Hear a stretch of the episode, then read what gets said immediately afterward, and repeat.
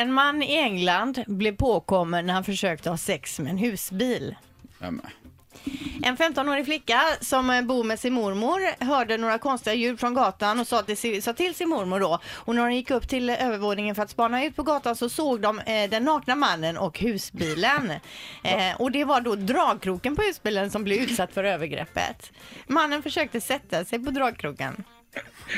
Flickan och mormor säger att de är traumatiserade efter den här händelsen och polisen larmades och eh, man gav då mannen en varning. Men tänk på husbilen då, hur mår den Ja, då? men tänk dig mormor och flickan. Varje gång de ser en husbil måste de tänka på det. Så jag, det tror sjutton att de är traumatiserade. Men tänk om husbilens ägare kommit ut och vritt på nyckeln och kört därifrån medan han satt på kroken. Ja. ja, ja, det var ju självklart inte hans husbil. Nej, för, nej men precis. Men gud vad äckligt. Undrar när han kom på det. här, Någon har kan jag tänka. våldtagit min husbil. Det är ju helt sinnessjukt.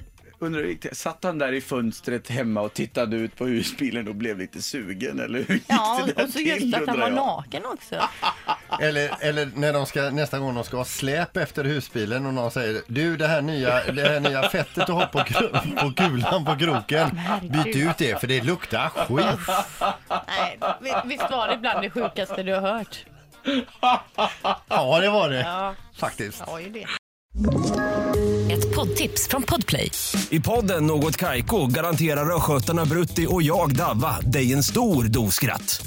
Där följer jag pladask för köttätandet igen. Man är lite som en jävla vampyr.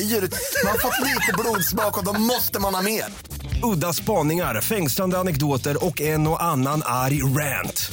Jag måste ha mitt kaffe på morgonen för annars är jag ingen trevlig människa. Då är du ingen trevlig människa, punkt. Något Kaiko, hör du på Podplay. Därför arkadeinerna.